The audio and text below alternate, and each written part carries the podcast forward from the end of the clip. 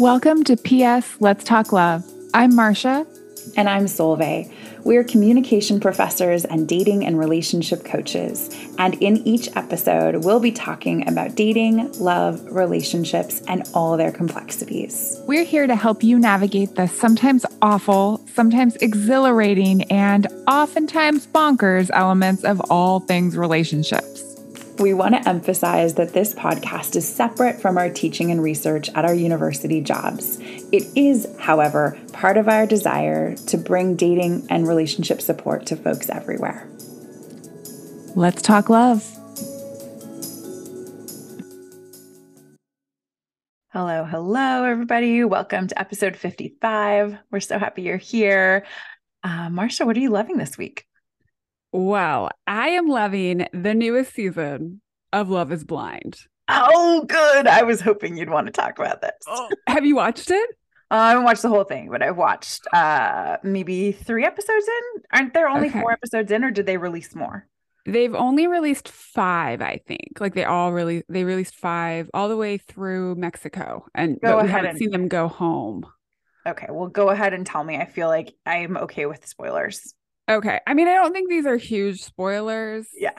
At all. So listeners, like this is about Love is Blind, the first five episodes. Season um, four. Season four, yes. Okay, I I am I gotta say, last season was kind of meh for me. Mm-hmm. I will mm-hmm. admit, like I watched it, don't mm-hmm. get me wrong, but it was mm-hmm. like, I don't know, I just it was a little meh. This mm-hmm. season is I would put it like just as good as season one. I feel like. Oh. Uh, I'm interested in how you feel about it. I am I'm very intrigued by many of these characters slash people. um and I I will say I feel like we are witnessing a true like soulmate connection in it in Brett and Tiffany. Oh, good. Okay. Yes. I was like, I hope they last. I, was, I haven't watched as mm-hmm. much as you watched, but they're lovely, aren't they? They are. So, have you seen them meet, like see each other? Yes. Eh, yeah. The second that they, like, when they showed them meeting, I was like, oh my God, they already look like a couple. Like, it was like the, way they like were already matching each other's mannerisms and facial expressions and they like made eye contact and they kissed and it was like all of it just like I was like oh it, I, you could have tricked me that these people had known each other for weeks. And they even like they say later in the episode one of them is like it feels like I've known them for years. Mm. and I'm like yeah it looks like you've known each other for years. Like yes. oh they're so they're just my favorite. I love them so much. I a lot of my mental health is riding on their success.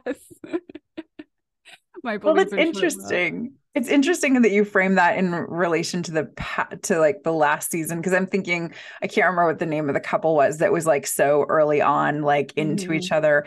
I just didn't enjoy them as much. So like they're fine, but I wasn't like super into their connection. But yeah, the um what are their names? Tiffany and Brett. They're very yes. very like they're just I just like yeah, I feel like I want to smile every time I see them mm-hmm. interact with one another. I get like I get like I feel like their love like radiating off of oh. the screen and oh. I feel like I have like little butterflies when they're on screen. I'm like, "Oh, I'm so oh happy God. for them." They just seem so into each other. They seem so comfortable in them. I think I think it's like a combo, right? It's a combo yeah. of they seem very comfortable and confident in themselves as individuals and then like in their coupledom it's like just so evident that they are a really excellent match. I also don't think it's a coincidence that they were the oldest people yeah. that right they were 35 and 30 or they are 35 and 36 and i was like yeah they they have this level of maturity yeah. that several of the other people do not have. Agreed. Agreed. And they also just seem, at least as far as I've watched so far, they seem like so grateful to have connected with one mm-hmm. another. Like like a real genuine, like like they see each other and they know how special it is. Yeah, it does. It seems like they're yeah, just really enjoying all of it and taking it in. I do think it's funny that like their one drama was when she fell asleep in the yeah. pod.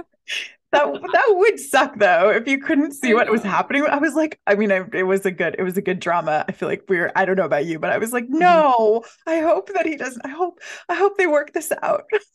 I know. I was concerned too. I also was like, so it seemed like not just she fell asleep, but like they must have been drinking quite a bit because she oh, definitely oh, right? seemed real like loopy. And yeah, I was like, oh, she kind of passed out. Yeah. Like when her friends woke her up, I was like, are you okay? Like, yeah. yeah. Yeah. I, I assume the same thing. And I can imagine it's a bit of a party in there. They all have their cups with them everywhere they are. So I mm-hmm. get it.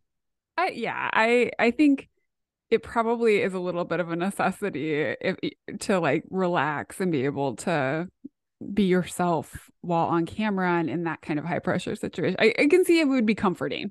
Totally. And going on dates with 16 people or however many people you go out with. Are there any other couples that you want to talk about?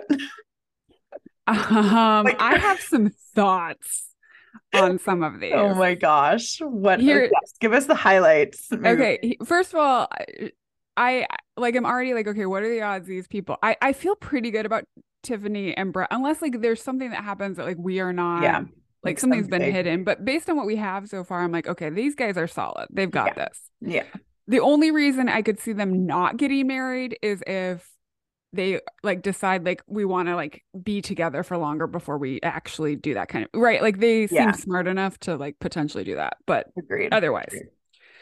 Um, I I like I have complicated feelings about Kwame. Mm-hmm.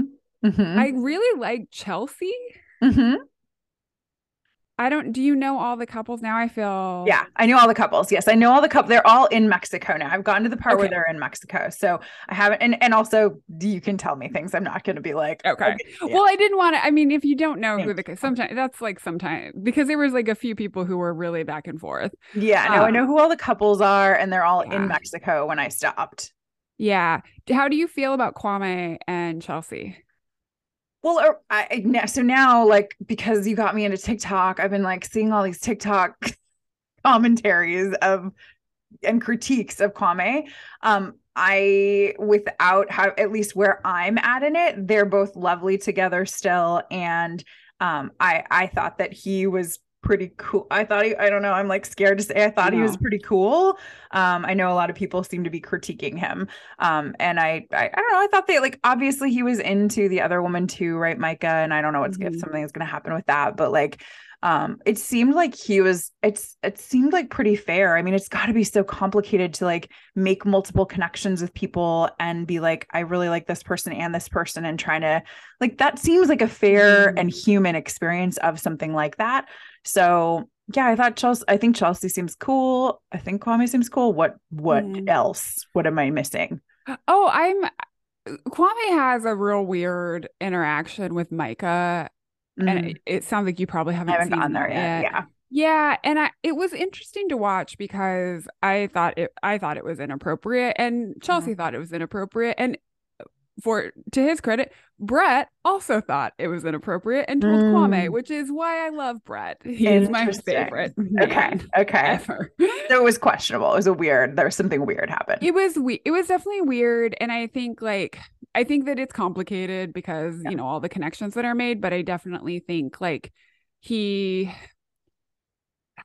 okay, here's what I actually think.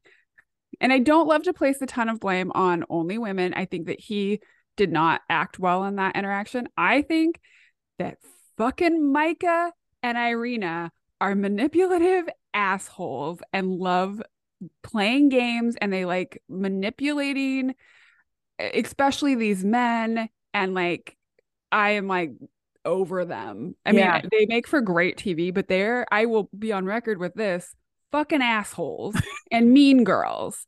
And I don't it. like it.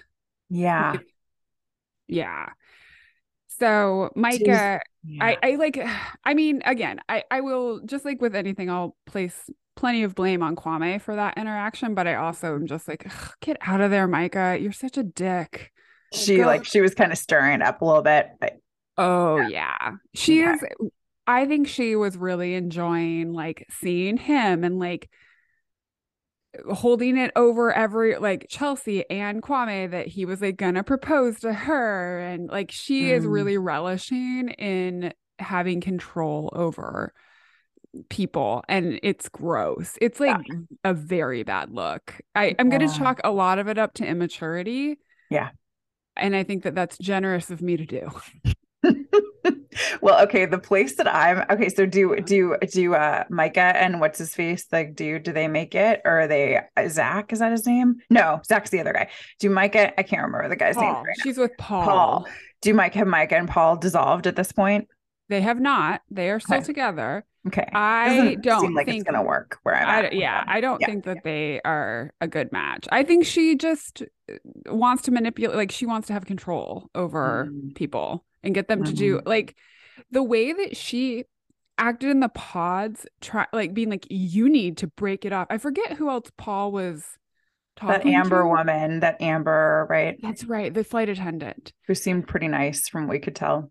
Yeah. Mm. Um the way she was like you need to go do that right now like the I, I i did not it was not a kind mm-hmm. way or like a thoughtful way of preserving anyone's feelings which again complicated situation but then the way she was relishing how sad amber was in the like yeah just weird moments it. yeah yeah it, it was just really weird it was like it was a game to her i feel like it's a game to her and it, it's not good. And I, I there's I give them a zero percent chance of getting married. I mean, I I will be floored if they get married.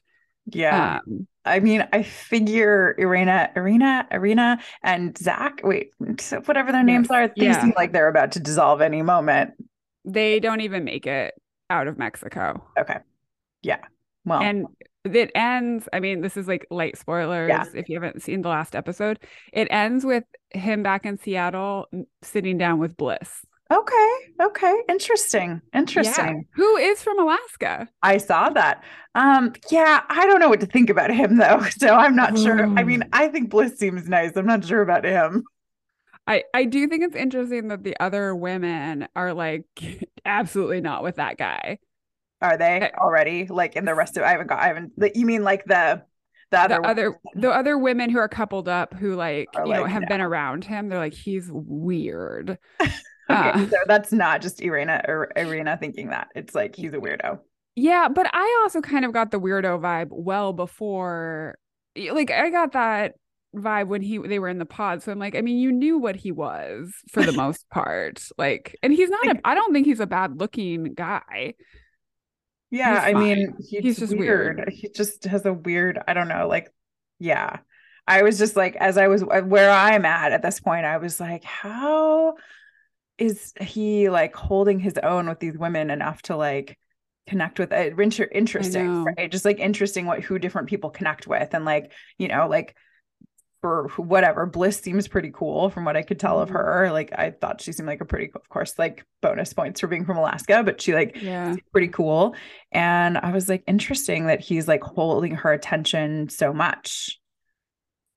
Yeah i was surprised. I didn't i don't know. I just was not that interested in him he didn't Mm-mm. seem very compelling Mm-mm. but it's so hard to tell with this show I know it's just so hard to tell, right? Because you only are seeing little pieces of it, and you kind of have to rely on the couples, the people there, to like be the narrators of like, oh yes, we did have this connection, like we bonded over X, Y, and Z, because you only see like a fraction of their conversations. Yeah, that's true. Um, but oh, yeah. yeah. I was like trying to remember there, and then there's the Jackie and Marshall couple. Yeah, do what do you think of them? I'm on. I'm on the fence with them. Yeah. I I like them. I think Jackie is like an excellent television star. She yes. seems fun. I'm like you. I would want to hang out with you because she's mm-hmm. really funny, mm-hmm. and I think like a good t- like she just seems like a good time, like a good hang. Mm-hmm. But mm-hmm. she seems like she has something going on that she has not dealt with, and I like I can't get a read on it. She like has m- vaguely mentioned things. She kind of had a breakdown. Mm. Um, so I'm on the fence about it, but I'm interested. In, I, I mean, I will say I'm real interested in like their journey because yeah. I think that they're good for each other. Um, so it's like one of those couples I'm like, I don't know, it could go, really go either way, but I think either no matter what happens, they probably it was good that the two of them found each other, even if it's just for a short time. Mm-hmm. Yeah, they seem like they have a sweet connection from what I've mm-hmm. seen so far, which I was like, okay. I kind of um, the way that they first uh, like showed her, I kind of didn't. It surprised me then that they had this sweet connection, and I was like, okay, well, interesting. I'm curious to see where this goes, but yeah, yeah, that's everybody, right? That's everybody who's made it. Yes, that's all the couples, and I just I will say one of the episodes, it might have been the, the last episode, I can't remember exactly. There was a really sweet interaction that happened between Brett, Marshall, and Kwame. Like the mm. three of that those guys were sitting together and they were kind of they were talking about their relationships and their feelings about it and they were talking about saying I love you and like wanting to be mm. more vocal, vocally affectionate with people in their lives. It was like such a sweet conversation. And number one, I was just happy to see men having that conversation on television. It was like yes. making me very, very happy. And I think it's also noteworthy that it was like three black men having that conversation together. And in my head, I was like, this is really cool that this is like being shown, these yeah. men being vulnerable together in this way. And then one of them, I think it was Marshall, was like, Well, it's also important for men that look like us to have this conversation. I was like, Yeah, Marshall. I agree. um, awesome. So, I haven't seen yeah. that. Yet.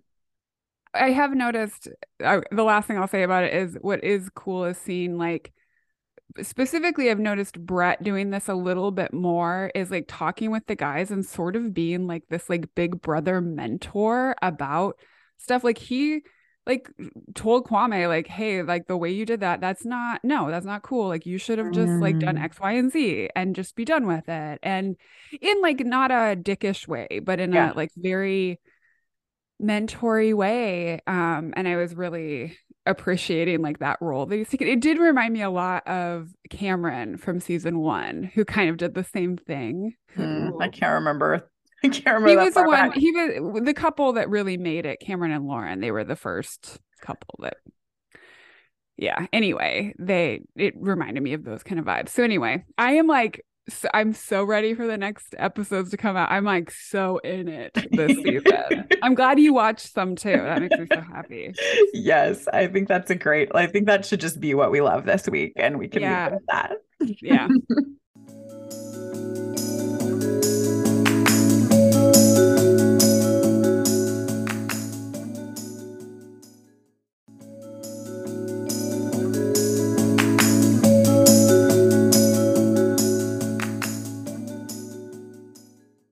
Okay, welcome back.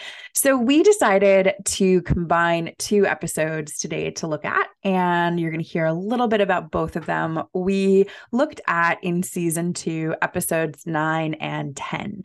Those are, if you are following along with us, the Beard After Hours episode, which really focuses on Coach Beard, and then the No Weddings and a Funeral episode. So, as a quick recap for both of these episodes together, First of all, in Beard After Hours, we see Beard going on his own sort of journey. And this is kind of a special episode in that we haven't gotten to, we get a, it's all Beard. It's all yeah. Beard in this episode. So we really get to follow Beard on the night after their the team's big loss to Manchester City. And it seems like he is negotiating a lot of things from his self worth to his love life as he's wandering uh, the streets of London in search of these answers, it seems, or at least just taking taking the night to go have an adventure. Um, it seems like things keep going wrong for him, and he perseveres and is eventually rewarded, or appears to be rewarded in the end. And then from there, in the No Weddings and, fu- and a Funeral episode, we um, pretty early on that Rebecca's father has died, and the team and her loved ones are gathered around her to support her in this memorial for her father. And we're going to talk about both of these episodes, but we're going to start with the Beard episode. Um, if you've watched it, you probably know it's it's a little bit of a I don't know. I I was pretty I found it pretty jarring the first time I watched it. It's a bit of a tone shift, Marcia. When you mm-hmm. first watched it or I know you've watched everything several times. What do you how, how do you feel about the beard episode? I mean, so I'm really conflicted because I know the first time I saw it, I was like, look, I'm enjoying this. Like it's kind of weird and it, it, it's just a very different feel, like very different tone. Yeah. But generally I enjoyed it, but honestly my big qualm was the last episode we get this like massive emotional like climax with Roy and Jamie and Ted revealing that his father's suicide. And you're like, okay, I would like to I would like to like follow up to that and then to get this episode in between that climactic episode and the like a little bit more of the resolution that we get in episode 10 was tough for me yes. personally. Mm, yeah, that yeah, I hear you in that. I just remember the first time watching it being like, what's happening? but in watching it again, I mean, honestly, you know, a lot of times we've talked about the episodes that we love and that we watch over and over again. This is one that I do not watch. Uh-uh. And I maybe have watched it like twice, like when I was watching that. Maybe, maybe, I don't know, like how many people have I watched the whole Ted Lasso thing with? Maybe I've watched it a few times, like with people I'm rewatching it with. So maybe I've seen it a few times, but it's certainly not one that I return to. I just don't enjoy it as much. Eh, though I did have a fun time watching it this time to sort of think about Beard and his and what we learn about Beard. Like that that I enjoyed actually this time watching it. Mm-hmm. Yeah, I think that like it is cool. One thing I enjoy is that we actually get to see more of Beard in his life because up until this point, like you get these little tidbits, right? Like little crumbs are dropped. So you have I going into the before we watched the episode for this time, I was trying to think, okay, like what do we know about Beard so far?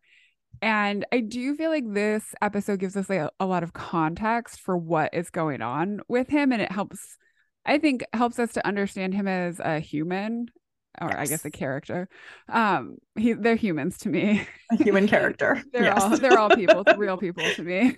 yes. Uh, yeah, it helps. It helps me understand a little bit more about him and like just provides a little bit more context. And so that's sort of how I treated this episode where I was like not looking for themes. I'm just like, okay, I'm going to kind of sit back and be like, what are you telling me about this guy?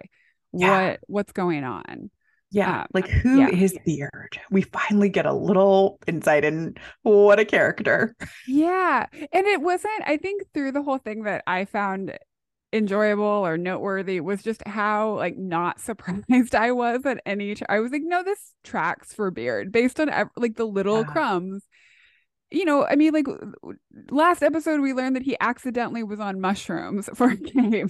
like, you totally. know, Beard has a, a colorful life it also i think just in a from a like acting perspective and whatever directing perspective just to zoom out for a minute also is like isn't it so amazing these characters who have very few lines but you actually like when they are excellent actors and also of course all of the you know the directing and all of that that goes into it like we actually while beard has very few lines he's present a lot and you've observed this before right mm-hmm. there's so much going on with him non-verbally in so many of the scenes and and it is pretty amazing how we can know so much about him sort of in some ways at least not be surprised in this episode even though he doesn't say that much before. So mm-hmm. I appreciate that. Way to go, Brendan Hunt. Yeah. And this episode, too, I just want to note is there's a lot of homage played to a Scorsese movie called After oh. Hours. Oh. I don't oh. know it. I'm sorry, movie buffs. I'm sure I feel like movie people really love Scorsese and I, I don't hate his stuff, but it's, you know, not usually the thing I am drawn to personally. And Me either. Yeah. Yeah, so I think I think that we just thinking about our experiences with this episode, I feel like probably if we had seen that movie or were a fan of that movie, this would hit even probably the way that the rom-com one mm-hmm. hit for you and I, right? Like you see the references and it it does make it more enjoyable. So that's just also a note in uh-huh. case anyone's listening and is like, "Hey ding dongs." It's this is after hours. So that's just that makes another a lot of sense. note. Yeah. Yeah, that makes a lot of sense. Um, well, what what was what were you noticing about Beard that you think for the sake of thinking about communication and relationships and identity and all of the things we think about and love, all the things we think about here, what were some things that were interesting to you about Beard in this episode? I think the big thing that I noted was that he seems to be really he's this weird dichotomy, right? He is really grounded in who he is and what his role is. Like we heard early on in the episode, he like very early on, he's kind of beating himself up about the uh, about the game, about the loss, and it's basically saying through it's through the announcers, but it's clearly mm-hmm. his conscious saying like, "Hey, you didn't speak up. You knew that was wrong. You're supposed to be Coach Lasso's number two. Like your job is to challenge him." And I think like he seems very secure in that identity, right? Like he knows that that is his role. And then also he is such a chameleon. like the way that he was able to get into that like see the i don't know the exclusive nightclub place and like interact with the people in there and everywhere he goes he kind of like can he finds a way to connect with people. He is a interesting chameleon in that way. So that those were the things that stood out to me in this particular episode Mm, mm. Yeah, I love that observation about yeah, what just well everything you just said about how he is able to to move in these different ways. I was I think the one thing I was more surprised about in this episode was what seemed to be like I guess I'm not surprised that he's having trouble in his love life because we've heard that the whole time. like that part didn't surprise me.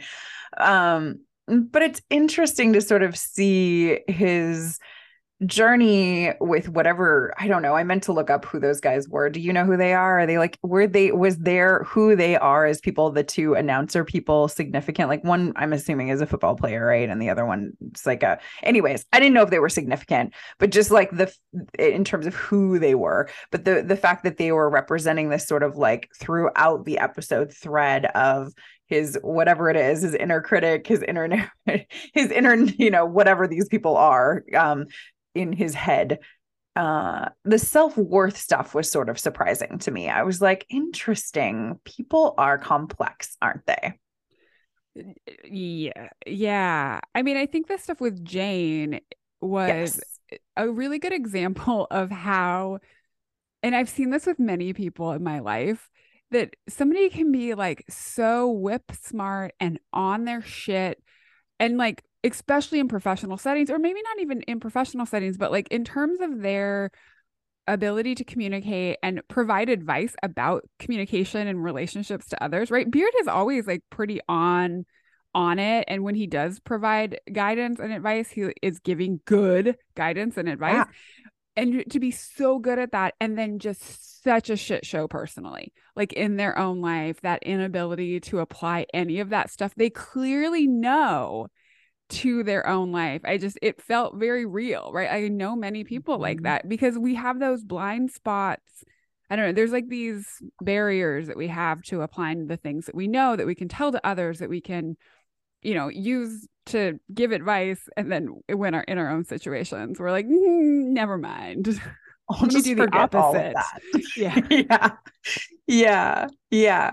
Were there any things about like what was happening with him and Jane? Like we learn in this episode that he and Jane are broken up again, but he said he loved her and she couldn't say it back. And so then he's like, you know, going through seems like you know he's going he's going solo through the night but then we start seeing these that she's sending him these texts encouraging him to come out. And then you know later on the episode we see that he's missed like 72 calls from her or something like something ridiculous like and then they meet up at the end in this sort of magical surprising way. What do you think about his and Jane's relationship right now? Like what's your take on it I don't think it's good. I mean, I'm with Higgins on this. I, oh, so that's how I feel in one hand. And the other hand is like, of course, he's with somebody like Jane because Beard seems to seek out like excitement. I can't think of a better word. It's not in, mm-hmm. necessarily excitement, but you know how in relationships, people will sometimes continue on in a relationship that they feel a lot of anxiety in because they confuse that anxiety with like excitement and like the flutter mm. of love but yeah. really what it you're like no it's that you don't know when they're going to call that's why you get butterflies when the phone rings and it's not like positive yeah. butterflies it's actually anxiety manifesting And I kind of think that that's what's happening with Beard is he's confusing the butterfly, you know, the anxiety with butterflies. And then the other part of me is like, I don't know, Beard is like kind of weird. Like maybe they're a great match and they can like harass each other together forever and dance at parties and churches. Yeah. she seems to be I'm I'm in the same I'm in the same boat with you around this. I'm like I, mean it doesn't seem great so far from everything we've heard, but then, you know, in that episode at some point I wrote down that he says, "I'm under no illusions that she can solve what ails me, but when I'm with her the world just feels more interesting." And I think you're like what how you just categorize that like it could be from this like you know anxious attachment style. We don't know enough about Beard to know like what's actually happening in his personal life outside of this.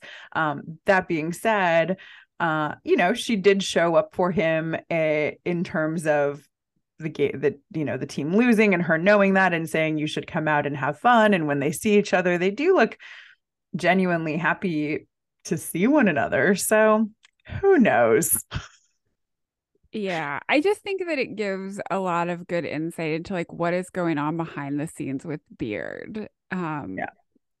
You know, when I think it makes it a little bit more fun when you see him moving through the world. You know, we see him at the um at the very end of the episode where they're watching game film and he's, you know, in his fancy pants and he's had this whole night and he doesn't tell them anything. right. right. Which we there have been other episodes where Ted walks in and Beard is looking like super tired and rough, and he's like, "Oh, a long night." And you're like, "Is this what's like this nature? This type of thing is what has been happening all along? Like, what a life Beard has had." Absolutely. Yeah. Pretty fun. Pretty fun and funny and some good insight and and Uh, you know, ultimately, even though, I mean, isn't it bizarre that he runs into Jamie Tartt's dad and then he beats him up? Like that part, that that scene, I was just like, oh no. I'm glad he was okay. That part was kind of scary and unted Lasso like for me. Yeah, it felt a little like a fever dream. I was like, is yes. this really happening? Like yeah. that's what I kept asking. And I'm like, I don't know. Did all of this stuff happen? Was Beard yeah. just on mushrooms again?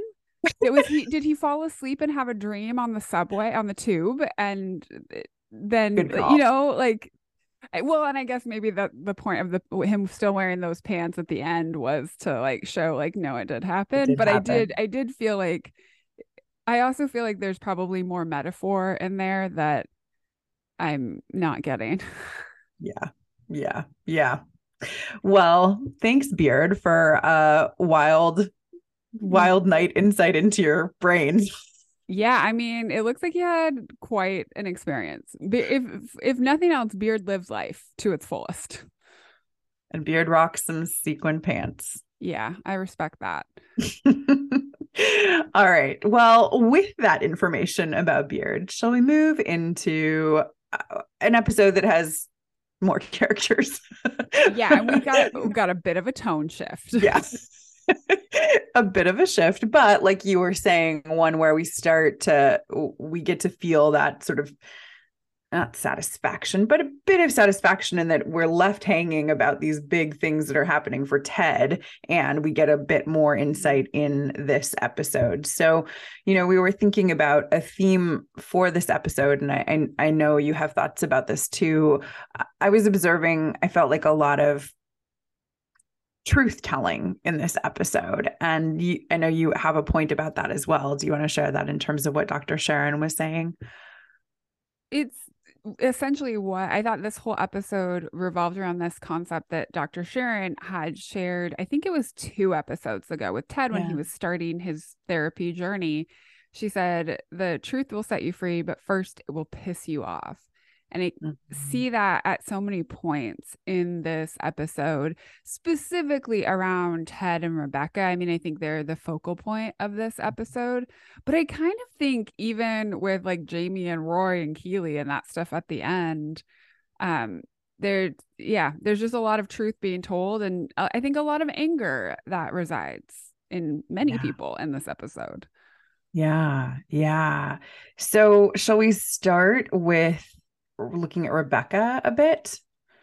Yeah, I think she's the biggest. I mean, uh, clear, of course she is because it's her father who passed Yeah. away. So, Yeah. yeah, let's start with her. And she starts in a great place.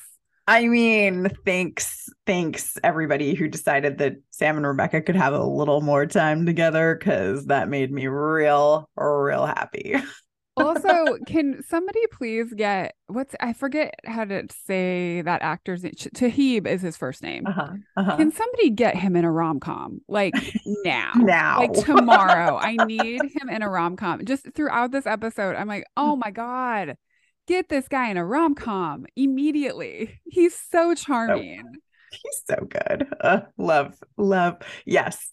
L- love Sam. Love the character Sam. And um Jimoh is how you say his last name? Toheeb Jimoh seems like Jimoh- also yeah. a delight.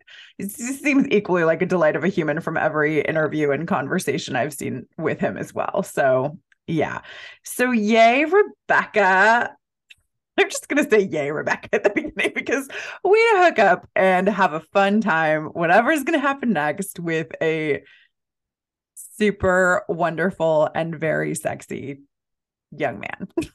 One thing I noticed about this interaction with her and Sam is number one, just like the ease and comfort that they had in bed Yeah. together, right? Like it was just like so comfortable. And we, I think we learned it's been about two weeks. I was gonna say it seems like some time. It's like Yeah. clearly not the first time they're spending time together. Yeah. So, of course, there's going to be a little more ease, but there was so much comfort. But what stood out to me the most is in the, her kitchen in that next scene, she, I don't think, has any makeup on. It's the first Mm. time that we've seen her not like with what I would call kind of like her armor, which is the makeup and the hair. Like she's always so put together and structured. Mhm. And even in the other episode where she was hooking up with the one guy, she still had like her hair and her makeup were still like done kind of in bed the next morning.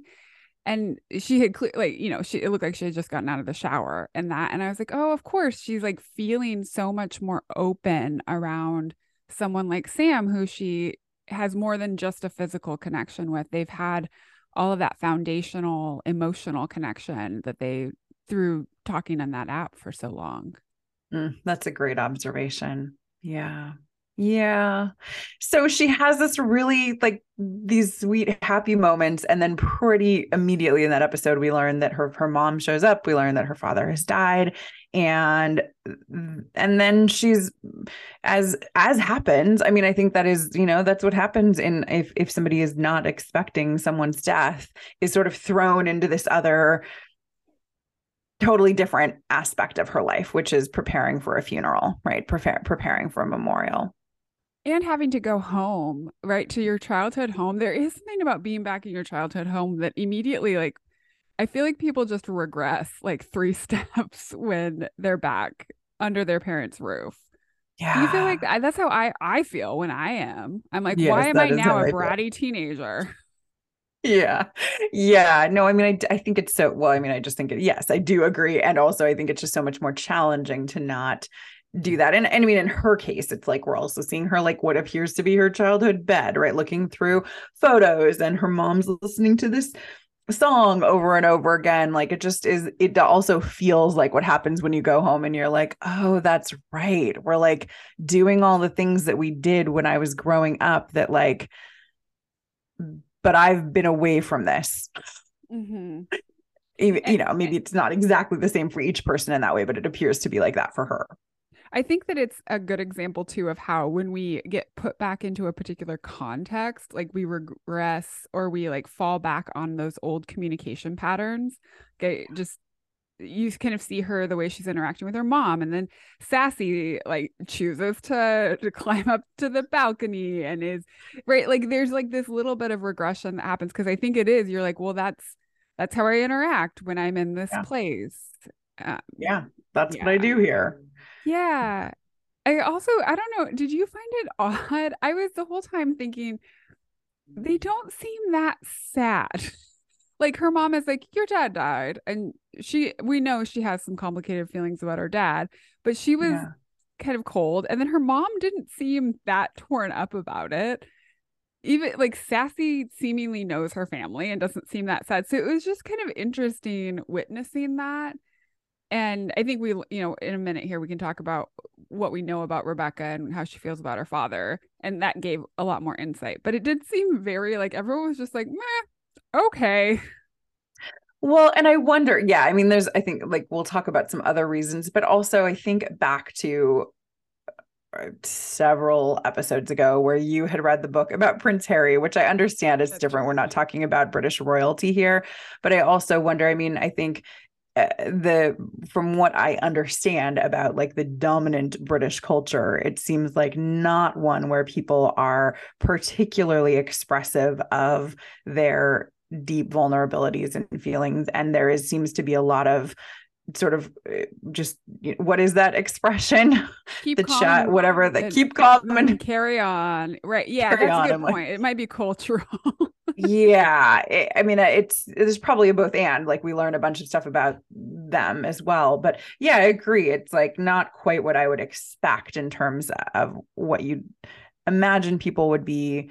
That being said grief is weird I mean, yeah, maybe there's also that, right? It's not like like some people have a people have different responses to grief and they on some level I think there's that um experience of just like having to like okay, we have to get through the funeral, we have to get through the memorial, we have to be really practical right now and then later we can feel things.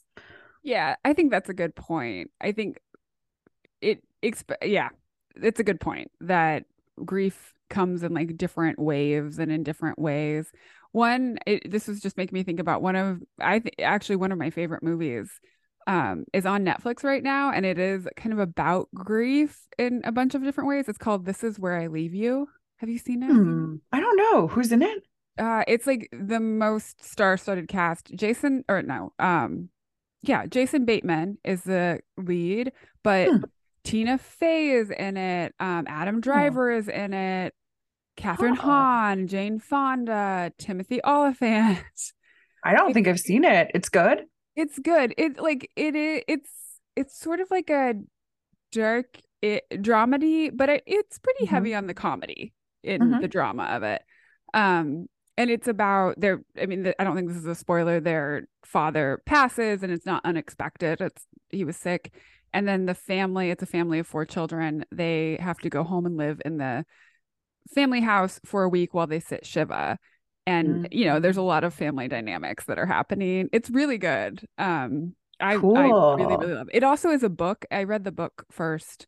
It, they're relatively different. So they're both good experiences. Anyway, all of that is to say, it was a similar tone. Like, there was a lot of like, like I don't know, a lot of sarcasm and jokes and people also interacting in ways that they've always interacted and then also acknowledging that they're in a weird grieving process and I guess maybe it's just that people are very complex. Yeah. Yeah.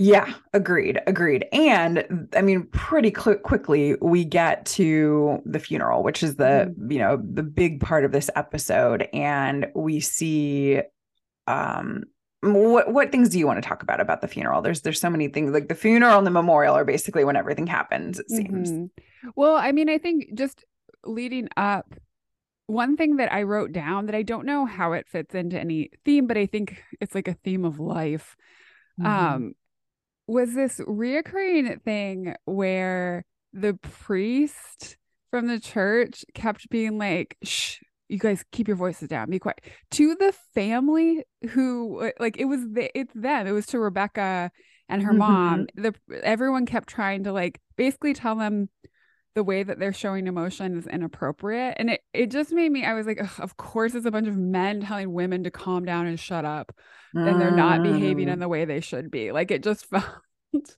very loaded and i'm like of yeah. course yeah of course that that is they're not acting the way they should be mm-hmm. right they're not mm-hmm. if they were crying and wailing i doubt that priest would have said anything but because they were squealing and behaving in a way that is not the way we would expect at in a funeral they kept getting shushed it just was funny to me how it was always it, it, I'm like, it's not like a random invitee; it's the actual family. The family, yeah. yeah Yeah, that is a weird that is a weird thing that happens throughout.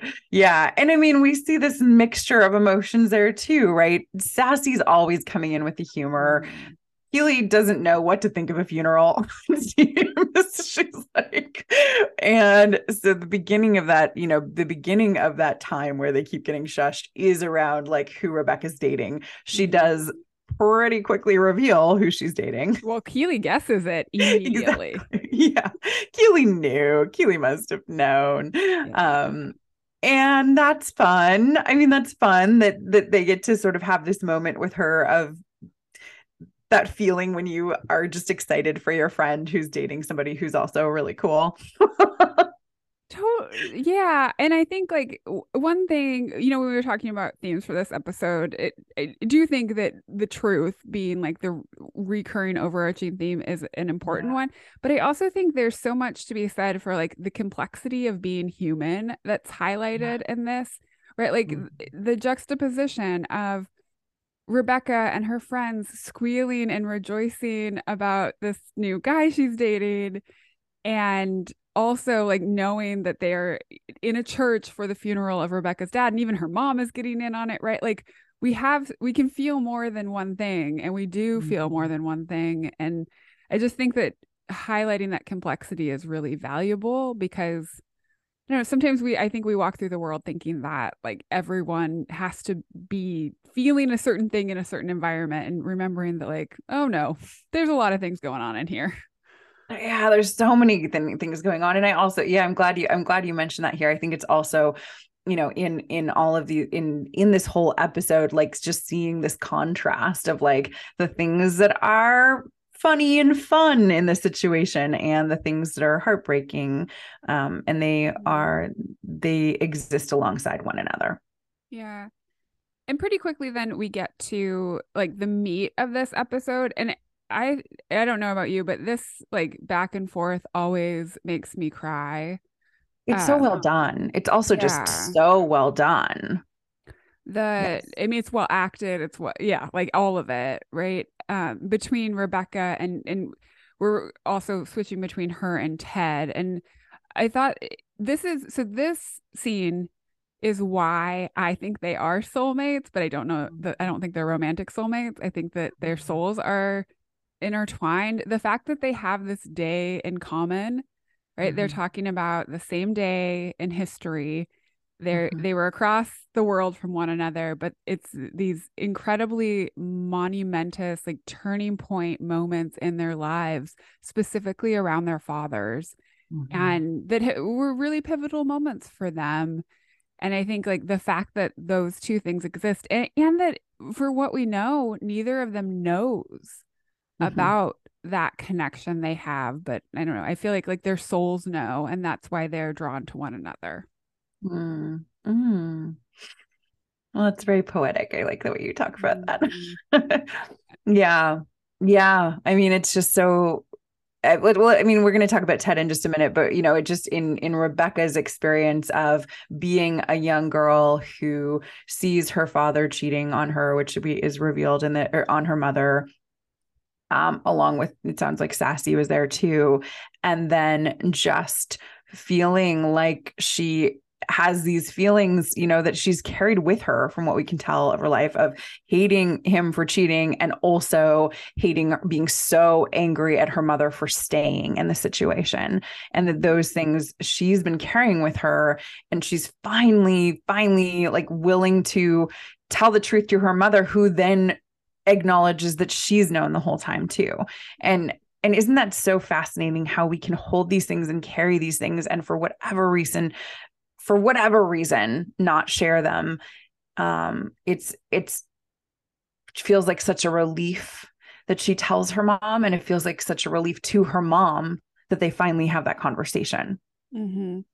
right because up until this point i think that rebecca's anger at her father but then this underlying resentment at her mother for what what's hilarious to me like not hilarious in a haha way but like i guess irony of Ironic, all of it is yeah. like she's been holding this right for so long and carrying this thing she knows about her father and this anger at him and this holding this underlying resentment at her mother for something that from Rebecca's perspective, her mom doesn't even know. Like her mom for again, for all Rebecca knows, has no knowledge of this and is just walking through her marriage as she does. And so to have that resentment, like you can see Rebecca's prickly around her mom, mm-hmm. even though her mom hasn't done anything to her. I just think like this is what I think sometimes holding holding those I don't know pieces of darkness can do is it makes you prickly to everyone involved, even the people who are undeserving. Mm-hmm, mm-hmm. And we see that her mom has this whole story of why she's chosen to stay, right? I mean, her mom knows she's chosen to stay. And I've had a lot of conversations recently about um, people of like our mo- mother or grandmother's generations and like why they chose to stay in marriages. So it's just sort of interesting mm-hmm. that this mm-hmm. is coming up here. And I, I don't want to take us too far down this way, but I think you know, it's so important to recognize that, you know, for us as women now, it may seem so baffling to think, like, why would someone stay with someone? Why would a woman stay with a man who's behaving so badly? I mean, people still do, but even just, you know, even just like our parents or grandparents' generations before us, it was way more complicated for a woman to leave a marriage. Yeah. Well, I mean, I, I, can tell you from my family, my grandmother and my grandfather got divorced. They mm. only got, he cheated on her repeatedly. I mean, sorry, family members, if you don't know that and you're listening to this for some reason, it's not a secret. Like, mm-hmm. it's mm-hmm. very well known. Mm-hmm. And he, I mean, he basically had to force her to get divorced because she was had nine kids and no college education and it was the 70s mm-hmm. And like what was she supposed to do? And fortunately she was able to like get you know she got a, degree enough that she could work and and uh, was able to like figure it out. But the combination of not having very many options f- like to financially support yourself being expected to care for any children and like that's the expectation. nine. yeah, yeah, she had nine. That's wild. Uh, and yeah. almost all of them, I mean, I think the oldest three were like high school, but the rest were not, you know, they were young. Yeah. And that's a lot of kids. Yeah. And and then also the social stigma that comes specifically with being a single mom. Like it's not especially the, then, especially yes, then. Exactly. Yeah. Yeah, yeah, yeah, yeah. That's what I mean. In the 70s, like that was a a big deal. And she bore that like a, a much more significant rate than my grandfather did. He got to go do whatever he wanted. Like he he lived his life and she like suffered the consequences of that and like I can see why women were like, no, like what am I supposed to do? I can't. I mean, it wasn't yeah. until the 70s women could get credit cards and houses without their husbands their, co-signing. Yeah. yeah. Yeah. It's not that long ago. No. So I think there's just so many reasons why a woman would stay in a relationship like that, even even and there's also so many reasons why i mean i think i think about this oftentimes um, even in the differentiation between my mom and i when i think about some of the choices she's made i'm like why did she make that choice but also we're different people and we had different like we have different reasons and and we're have are of different generations like there's reasons that she made choices and there's reasons that my choices are different and why I look at her sometimes and think like why are you why did you do that so I get I can empathize with both both women in this mm-hmm. situation mm-hmm. Well, yeah. context, right? Like eh, her mom is was operating in a totally different context than Rebecca is, and like the comparison that we get to hear in this is her mom being like, "Yeah, I was so proud of you for leaving Rupert for doing the same thing your dad did," which Ugh, also, yeah. by the way, like what a, I feel like that totally opened up like a whole door that we hadn't seen before about like why was Rebecca so like vitriolic in getting revenge on Rupert? Like, why does she go through this whole thing of the team and Ted and ruining it? I feel like this extra layer of understanding that she knew that her father had done the same thing to her mother. And I imagine if it were me, I would feel this level of like, oh my God, I let I let him do this. I let myself mm-hmm. repeat the pattern. And so there's you know, the anger is not just at Rupert, it's at her dad and her mom too. Yeah. Yeah. Yeah. So, a lot of insight there. There's so many things about this episode we could talk about when it comes to Rebecca. Is there anything else that feels like really important you want to say about her? The I think that just the fact that that you know, like Dr. Sharon said, the truth pisses you off. She was so angry, but it also seems to have set her free. Like her and her mother come to an understanding and this like much better place in their relationship at the end of this. And I think that that there's a lot to be said for being able to share your truth. Yeah. Yeah.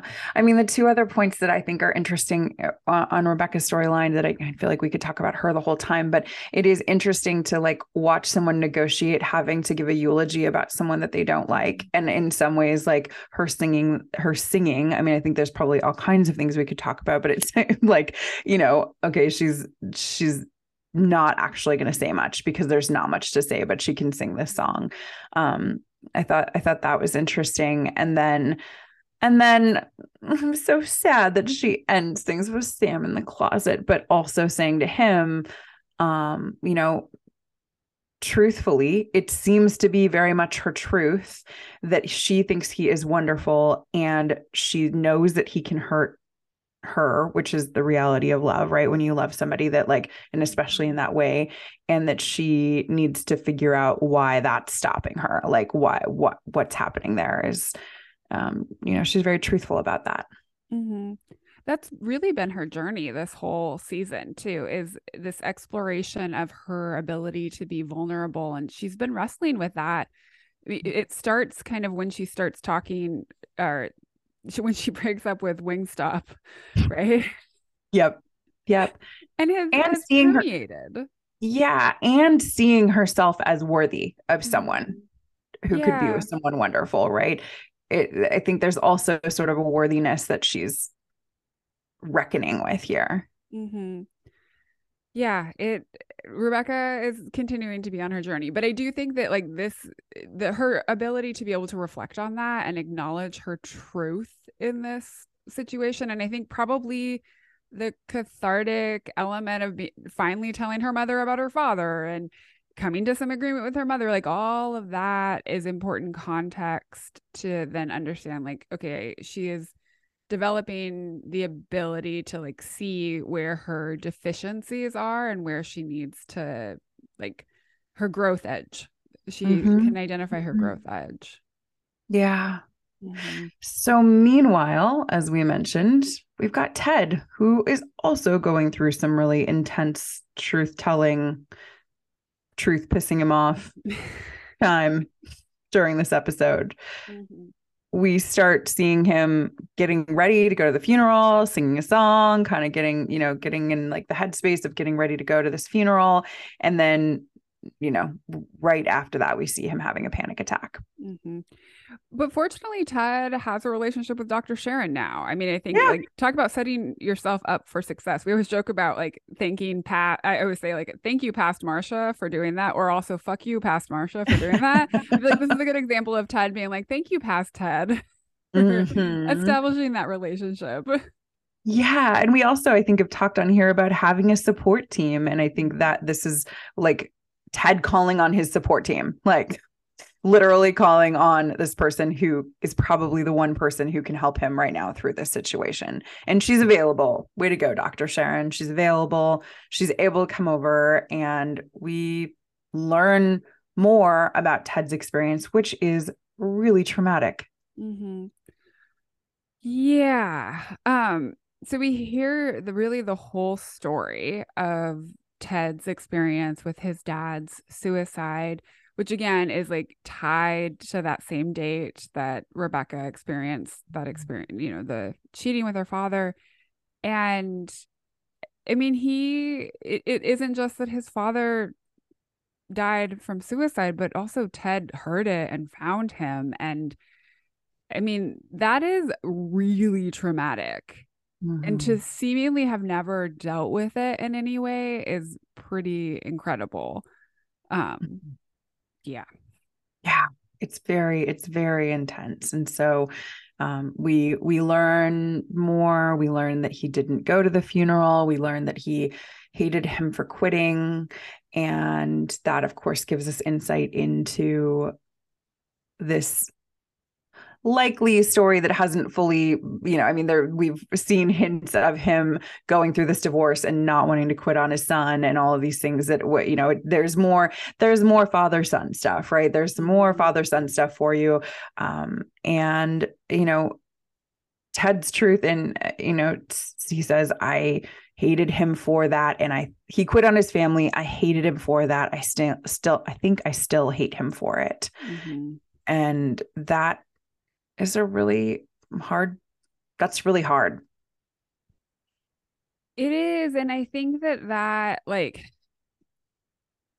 especially when it comes to suicide people tend i think more so than other deaths seem to have like some lingering anger at people. It, it's a part of the grief process i know but it seems to me in my experience and unfortunately have known quite a few people who have experienced loss and myself also have experienced loss through suicide and i do think there's an mm-hmm. extra element of anger mm-hmm. and like it it makes sense and i also think that there's a lot of stigma in saying you're angry at somebody who has died right like mm-hmm. just i can imagine it ted is not going around saying he hates his dad because that opens up a whole other can of worms and you get a lot of like weird looks and people are like what's wrong with you? He's dead. And you're like it's complicated because people are complicated.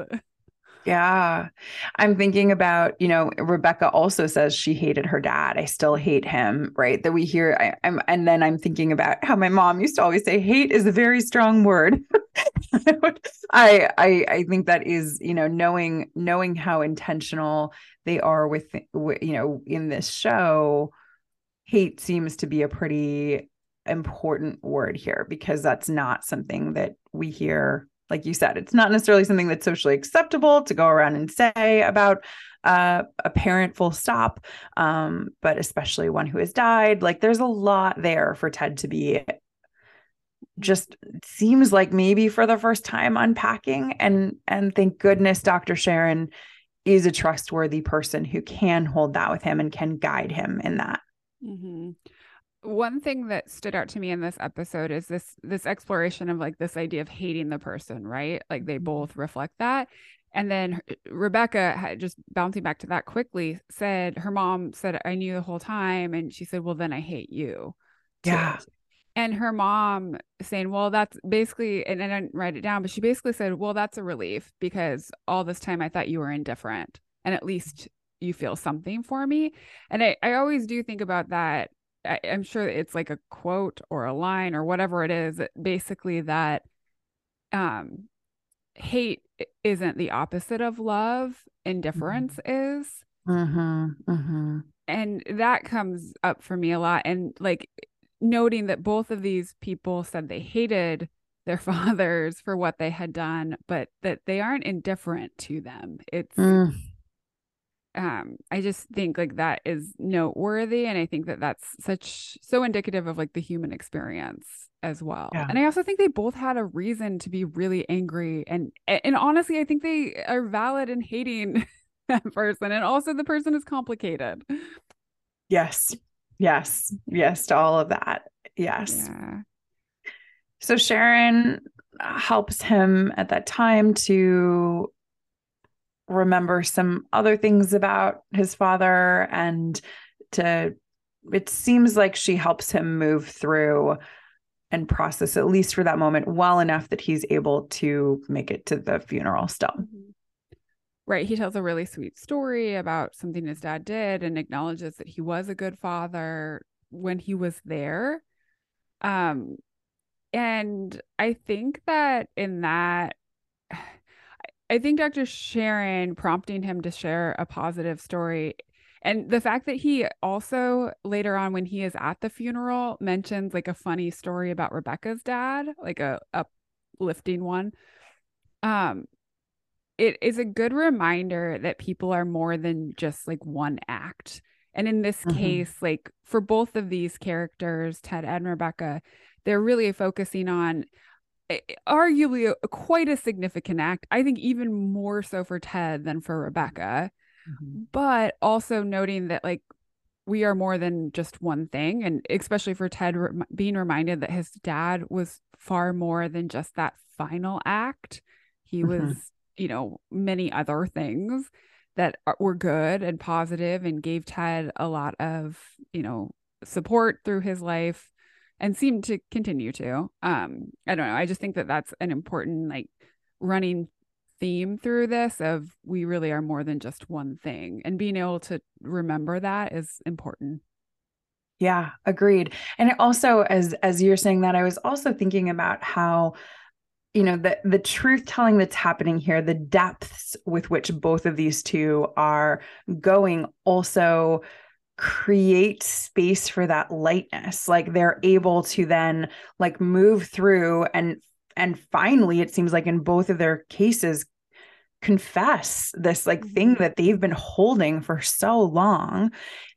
And there is there's something that is created that's pretty amazing when you go to those places of and i'm not saying they're both happy and they're both okay like, right. but they have both gone there and then been able to you know to to come out of it and then also be able I, I guess i just think it's like sometimes we avoid those things because we're like if i go there it's going to be so heavy and mm-hmm. i don't know if i can handle how heavy it's going to be but i think for each of us we can look at that and see like yes you can go to some deep intense places and you don't have to stay there and that doesn't have to be like the thing that you only focus on like these two people later in their day are like laughing and having other things happen too mm-hmm. like, like you know i think that's important too yeah i think that's a really good point that like it i mean i think it harkens back to the like truth telling will set you free right it releases yeah. something yeah. it also makes me think of like just something is going to be really hard, but it's also going to be a hundred percent worth it. Like, yes, yes it's going to be really painful to explore that, right? Both of these people really struggled to share. And actually, I thought it was kind of funny that Ted didn't get emotional until he was talking about the happy story.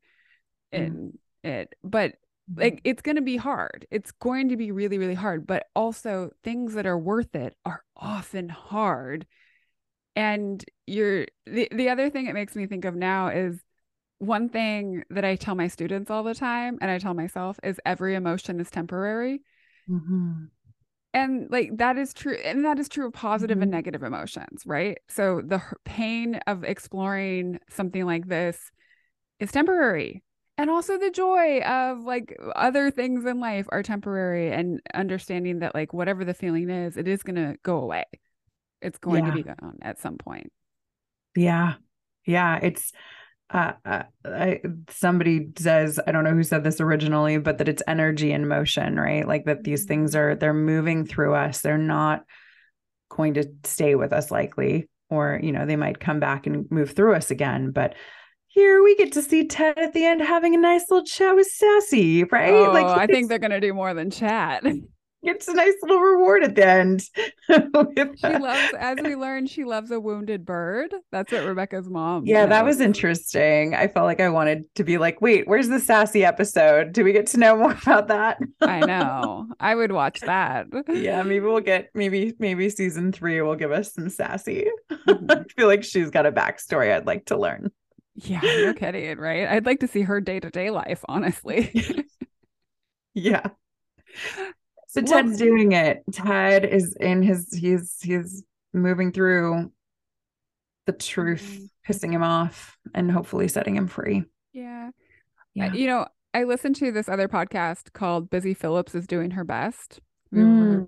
I've heard of it. Yeah, I've never yeah. listened to it. Yeah. It's very long. Listeners, if you think our episodes are long, those episodes are like three hours long. Oh, and wow. It's so oh, long. It's just them okay. chatting. But I love that kind of crap because I like to listen to podcasts while I run. and okay.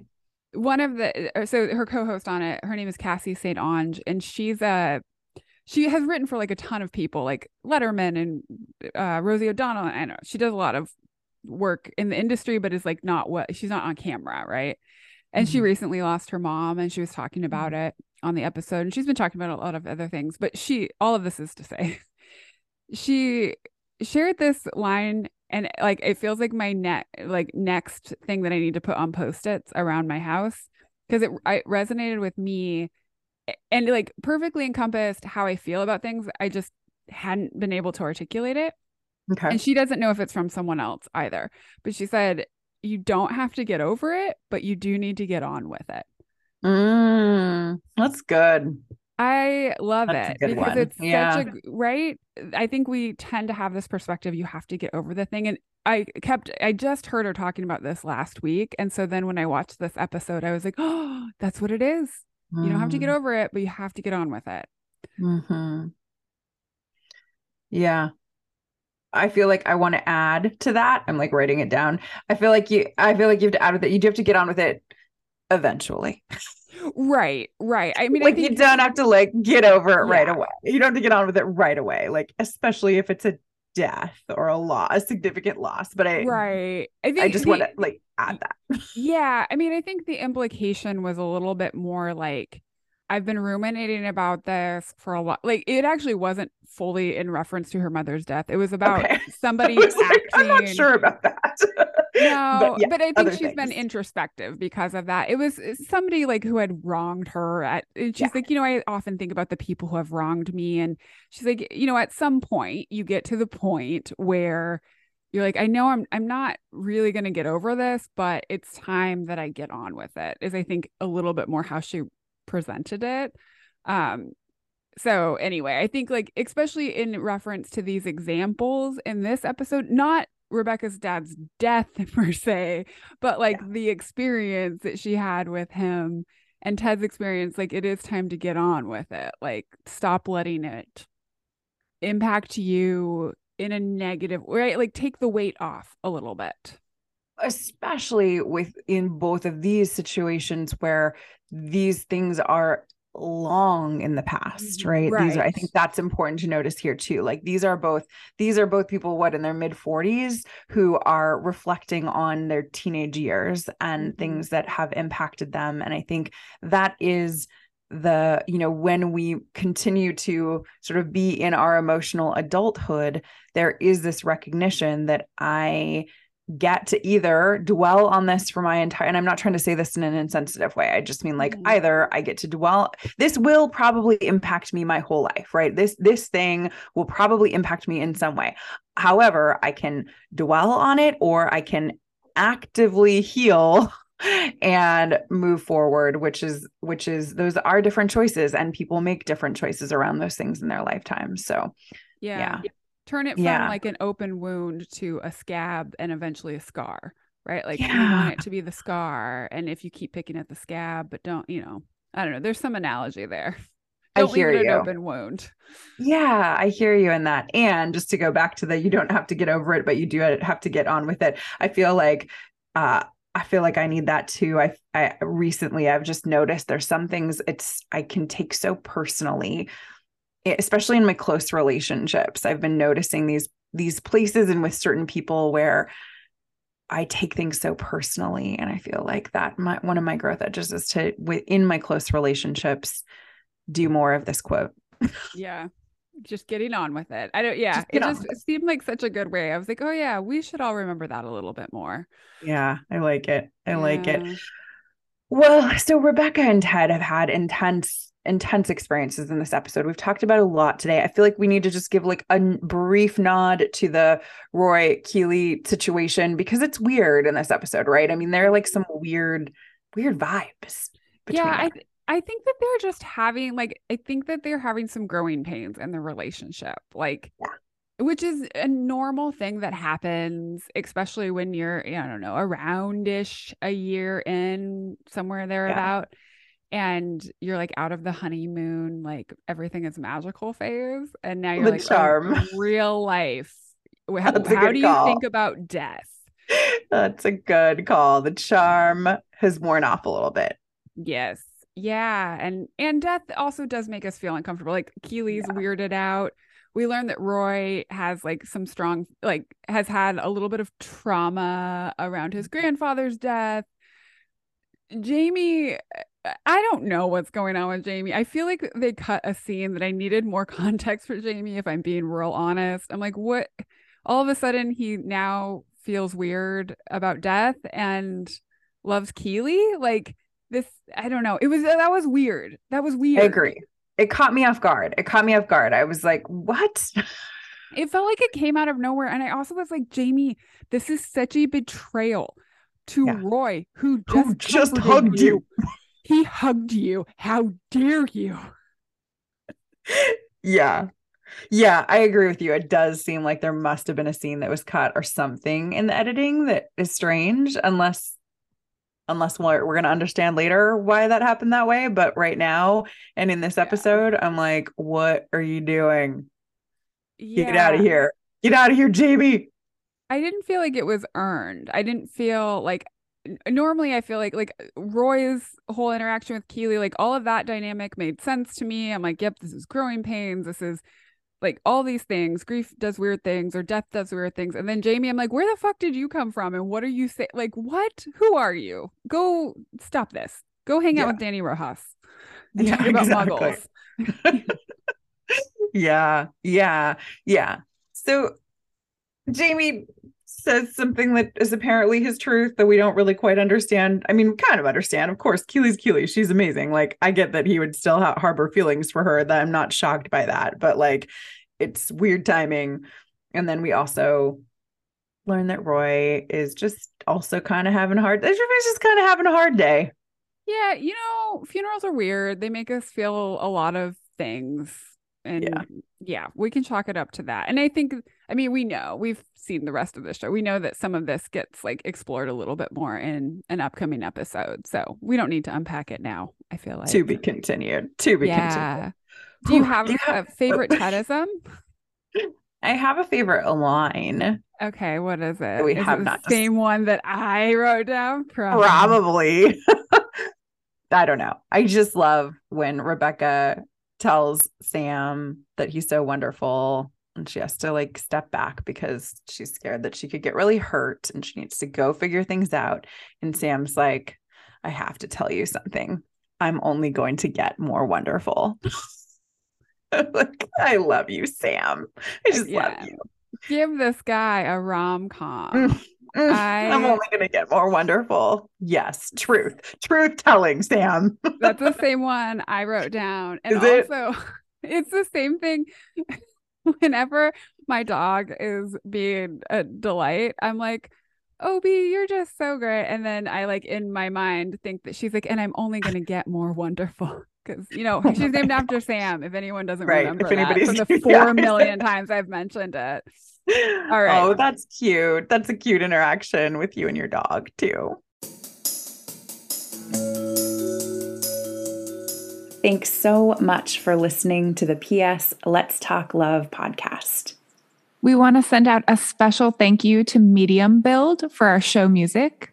And if you enjoy this podcast, follow us anywhere you listen to podcasts. And if you want to support us, it's super helpful if you could give us a five star rating and leave us a review sharing what you're loving right now. Really, we want to know.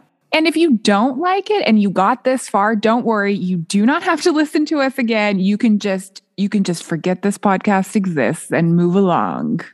You can catch up with us on Instagram at ps.welovelove or follow us on TikTok at PS Consulting. If you're interested in private coaching or learning more about our online classes, go to pscurators.com to learn more and find free resources to support you. See you next time.